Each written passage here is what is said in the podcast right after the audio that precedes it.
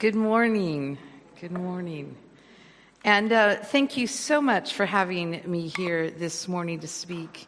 It is always a privilege to be able to open the Word of God to hear what He has to say for us. Thank you, Hannah, for the invitation. And I had her say that I'd been here in Southampton for 15 years because, as you can tell from my accent, I was not born here. It's a long story, my life, which we will not go into. But I was born in California, and I only missed the sun January through March. That's all I'll say. That is all I'll say.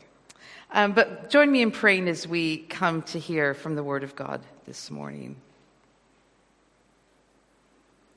Heavenly Father, we come before you this morning, we, your people, to sit at your feet and learn from your word about you. So, Lord, we invite your Holy Spirit to give us ears to hear and eyes to see. Soften and open our hearts to learn from you this morning. Amen. So I've been told that you've been going through a summer series on the Psalms. So these next few words, as an introduction, may be words that you have already heard, but I think they're really important to remember and consider whenever we look at the Psalms. And the first thing is that to remember that Psalms are poetry. So they, in their original language, often used rhyming methods that are often lost in translation, but they'll often repeat words or phrases to make a point. They will use exaggeration to make a point. They're full of metaphors and picture language. And they are full of emotion. Theologian and writer Eugene Peterson said that the Psalms speak for us. They enable us to express our emotions and thoughts in conversation with God. I like to think of it as that they give us an example of what it's like to be human before God with all the range of emotions that we can feel. When you don't know what to say, when you don't know what to do with your feeling, very likely there's a psalm that will give you words to express that. And it's not surprising then that the Psalms tend to be classified by the kind of emotion they're expressing. So we have psalms of praise, we have psalms of ascent that were sung corporately as people, the people of God were walking up to Jerusalem. We have psalms, they're called this very fancy word, the imprecatory psalms, that call down condemnation on God's enemies. Who could think that we could do that? But there are occasions when we want to do that. There are psalms of lament and despair. But this morning we're going to be taking a brief look at Psalm 91, which is considered a wisdom psalm. And if you do have your Bibles, I would encourage you to keep them open there as we'll look at the verses this morning. But this was considered a wisdom psalm that was often used and spoken and prayed during times of great difficulty. Now, how timely, I think, given the last 2 years that we've all gone through, and we may have all been affected in different ways in these last 2 years. But I can say that at least in my life, for many different reasons, the last 2 years have been a great challenge. So what does Psalm 91 in particular have to say to us today? Again, the context of this psalm is a time of great difficulty. Now, the exact nature of this difficulty, we don't know for sure, but the language used in verses 3 through 8, if you were just to glance over those, that language seems to indicate that there is some sort of disaster going around. Deadly plague has been put forth as a possibility, where people are falling death and ill by the thousands to their left and his right of the writer. Whatever it is very clear that there is danger all around. There is a threat. And notice the language used in verses 5 and 6. This threat is around at day and in the night, at dark and at the midday. It's a great example of the way the Psalms use many different words to say, this is a danger, this is a threat all the time. It's all around me.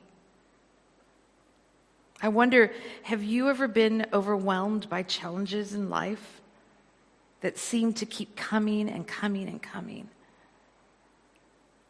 It can be exhausting to have to be ever vigilant, alert to danger.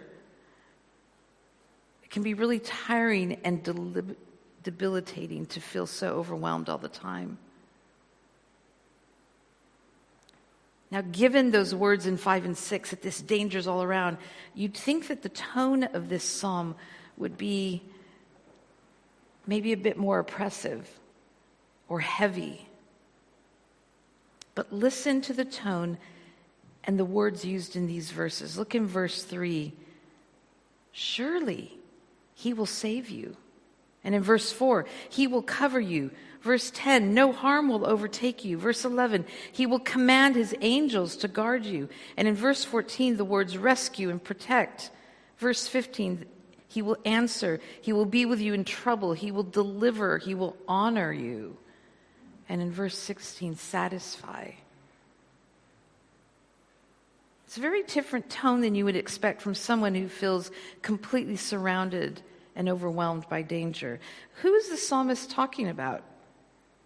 Who is doing all these action words to save and cover and guard in the middle of this possible pandemic that's going on?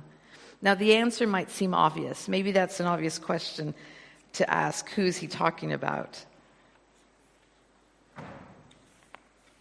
But if Psalms are showing us how it means to be human before God, if they speak for us before God, then it is obvious that the writer of the psalm is pointing us to God as the source of all these actions of refuge and rescue.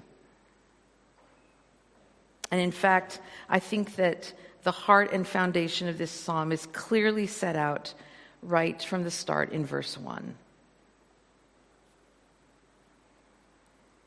The Bible is a very intriguing book at times, and one of the things that I do teach at the course that Hannah was talking about is that we always need to start with God, with what it tells us about God.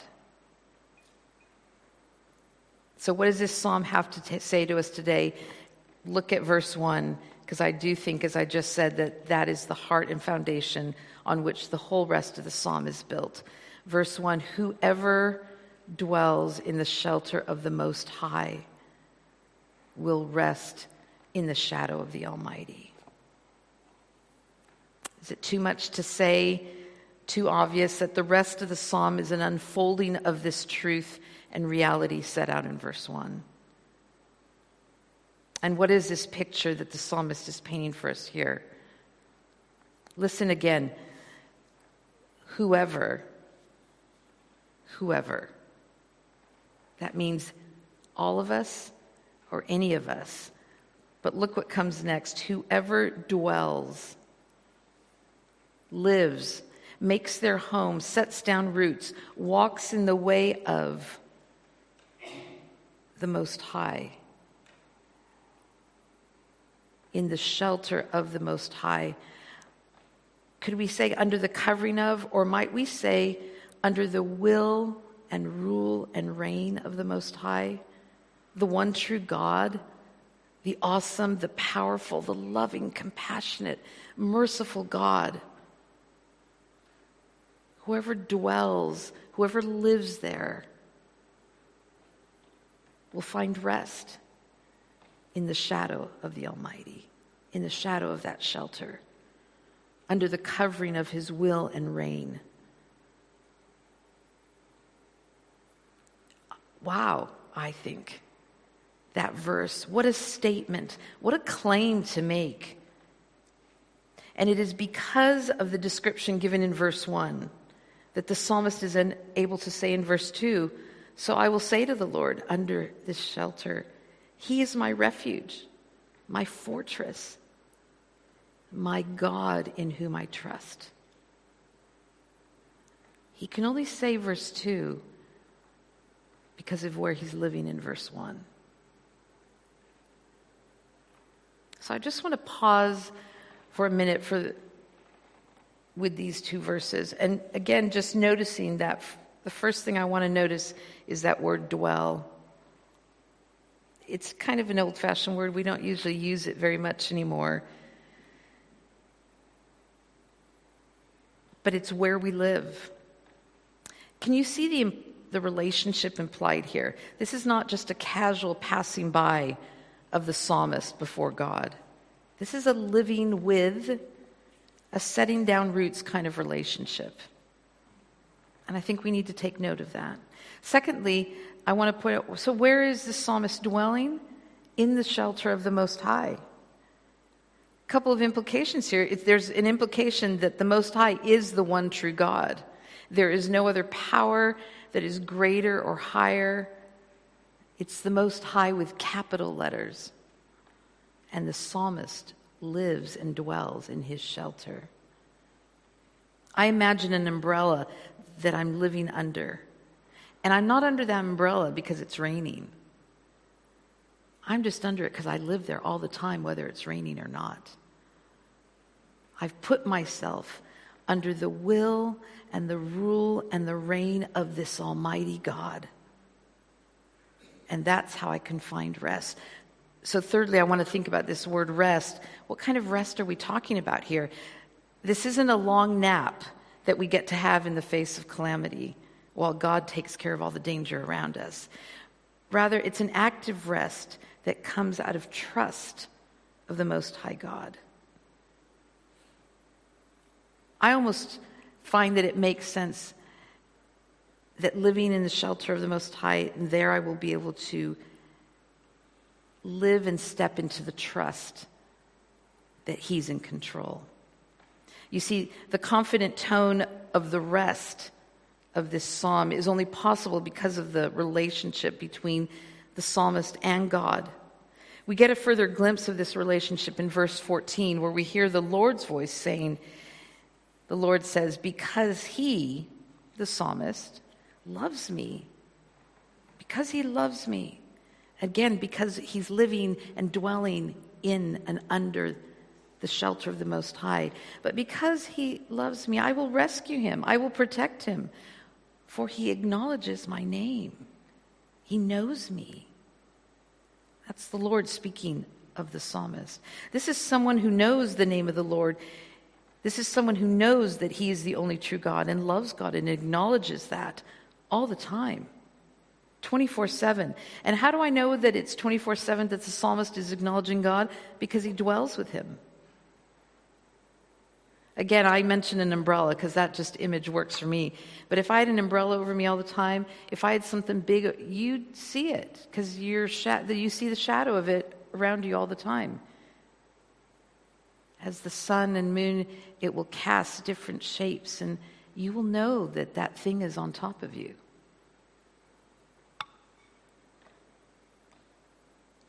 And so the psalmist can rest and trust that God is in control, even in the face of dangers and calamities.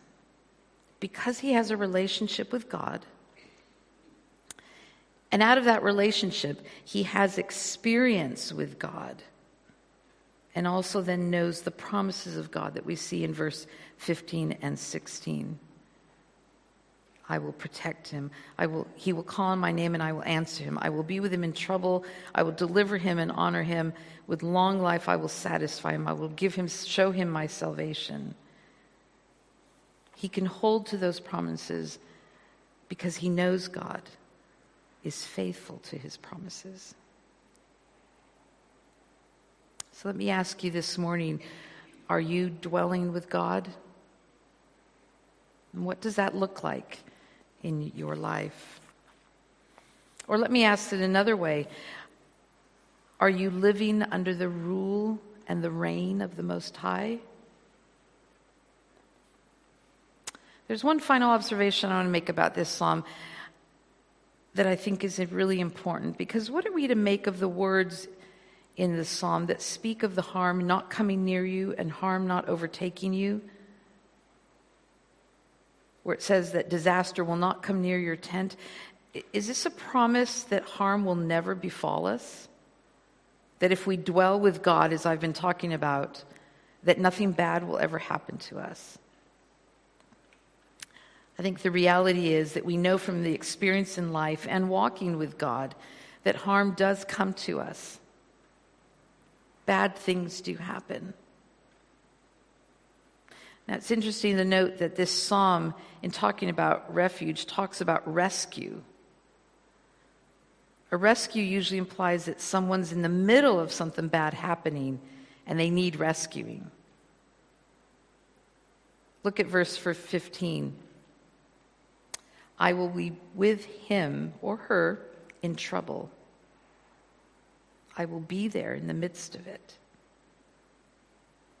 I can't help but think of the line in Psalm 23, even though I walk through the valley of the shadow of death, you are there with me. Your rod, your staff, they comfort me. This is wisdom learned in and through relationship with God. You see, God is ultimately our refuge, our safe place, not just because of immediate positive results, but because as God, he can see the end from the beginning. And he is saying to the psalmist, trust me, and all will be well. When we live in the shelter of God, our eyes focused on him alone, it changes our perspective. And only then, when we see God, can we truly believe that even in the midst of challenge and trouble and hardship, that all will be well in the end? We were just singing, blessed be your name. I can't remember all the words. When it's sunny, when it's hard, blessed be your name. Every blessing you pour, no, every, what does it go? I'll turn back to praise. I can't remember. I totally has gone from my head. But I had asked Hannah that we could sing that because I think that song really shows the psalmist's heart in living and dwelling in the shadow of the Almighty. Today, you and I, as New Testament believers, we even have more experience of God than the psalmist to help us trust him as we live under his shelter, because we have had the experience to know Jesus, who lived a sinless life and yet had hardship and pain, endured the cross to show us that he could conquer even death and Satan, and ultimately is the one true God. We, even more today, as we dwell with Christ, can trust him and rest in that trust, the example that he lived, so that we can have the confidence that God is our refuge and our strength and our protector. Is that enough to know that? When we're surrounded by hardship on every side, when loss seems like our only companion, when we face enemies who want to pull us down? For Jesus, it was enough to seek his Father's face, even in his moment of greatest suffering. For centuries, Christian martyrs, it has been enough to know that in the end, God is always victorious. So that even in death, he was their refuge.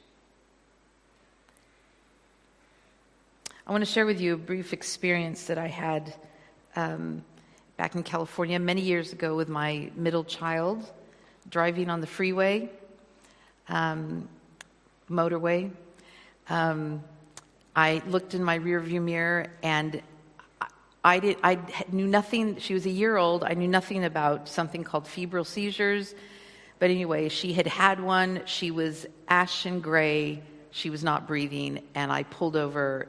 Traffic just, this is LA, Los Angeles. Traffic is zooming past me. Jumped out of the car. This is before cell phones. I did not have a cell phone. They were new. Some people had those big ones. You remember those big ones? But I jumped out, pulled her out of her car seat, and she was absolutely limp. She stopped breathing, and she was gray. and I just didn't know what to do. I remember holding her close, and I had an experience that to me was like this shelter of umbrella, because my head thought, well, I thought she was possibly already dead or dying. I just, you know, those seconds that seem like forever. I did not know what to do in that second. And I remember holding her and think, if she is dying, you know, they always say, we'll never know for sure, but that hearing is the last thing that you, and I thought, I need her to know that she is in the arms of the Almighty. So I held her there like this, and she's still completely all limp and gray and not breathing. And I started whispering in her ear, I love you. Jesus loves you. You are his. This little 1-year-old, I love you. Jesus loves you. You are his. And for that second, this is why I like the umbrella, because I could feel the shadow of the Almighty over me. And for a second, sorry, my husband said, you can tell this story if you don't cry. There was this second that I knew with every fiber of my being that whatever was to happen, I didn't know what was going to happen, but I thought, whatever happens, it'll be okay, because God is here. His love was covering. I have never felt that. I still live sometimes my life, I think back on that moment, because it was so tangible, that covering over me. Now, someone might come and say, would you still believe that if all of your family perished? By God's grace, that's what we cling to. That's what we were singing about when we say, will I walk in this way to say, blessed be his name, whatever happens, because I am his, and he is mine, and I dwell in the shadow of the Almighty. When you live there, he will give you what you need to face each and every day. He promises to walk with you through every valley, through every hardship. Our eyes fixed on Christ changes everything. Our perspective of hardship will even change, and it will change us. And we are promised that in the end, all will be well. God is our refuge now and for eternity. And that is a truth that we can truly rest on. Thank you for listening.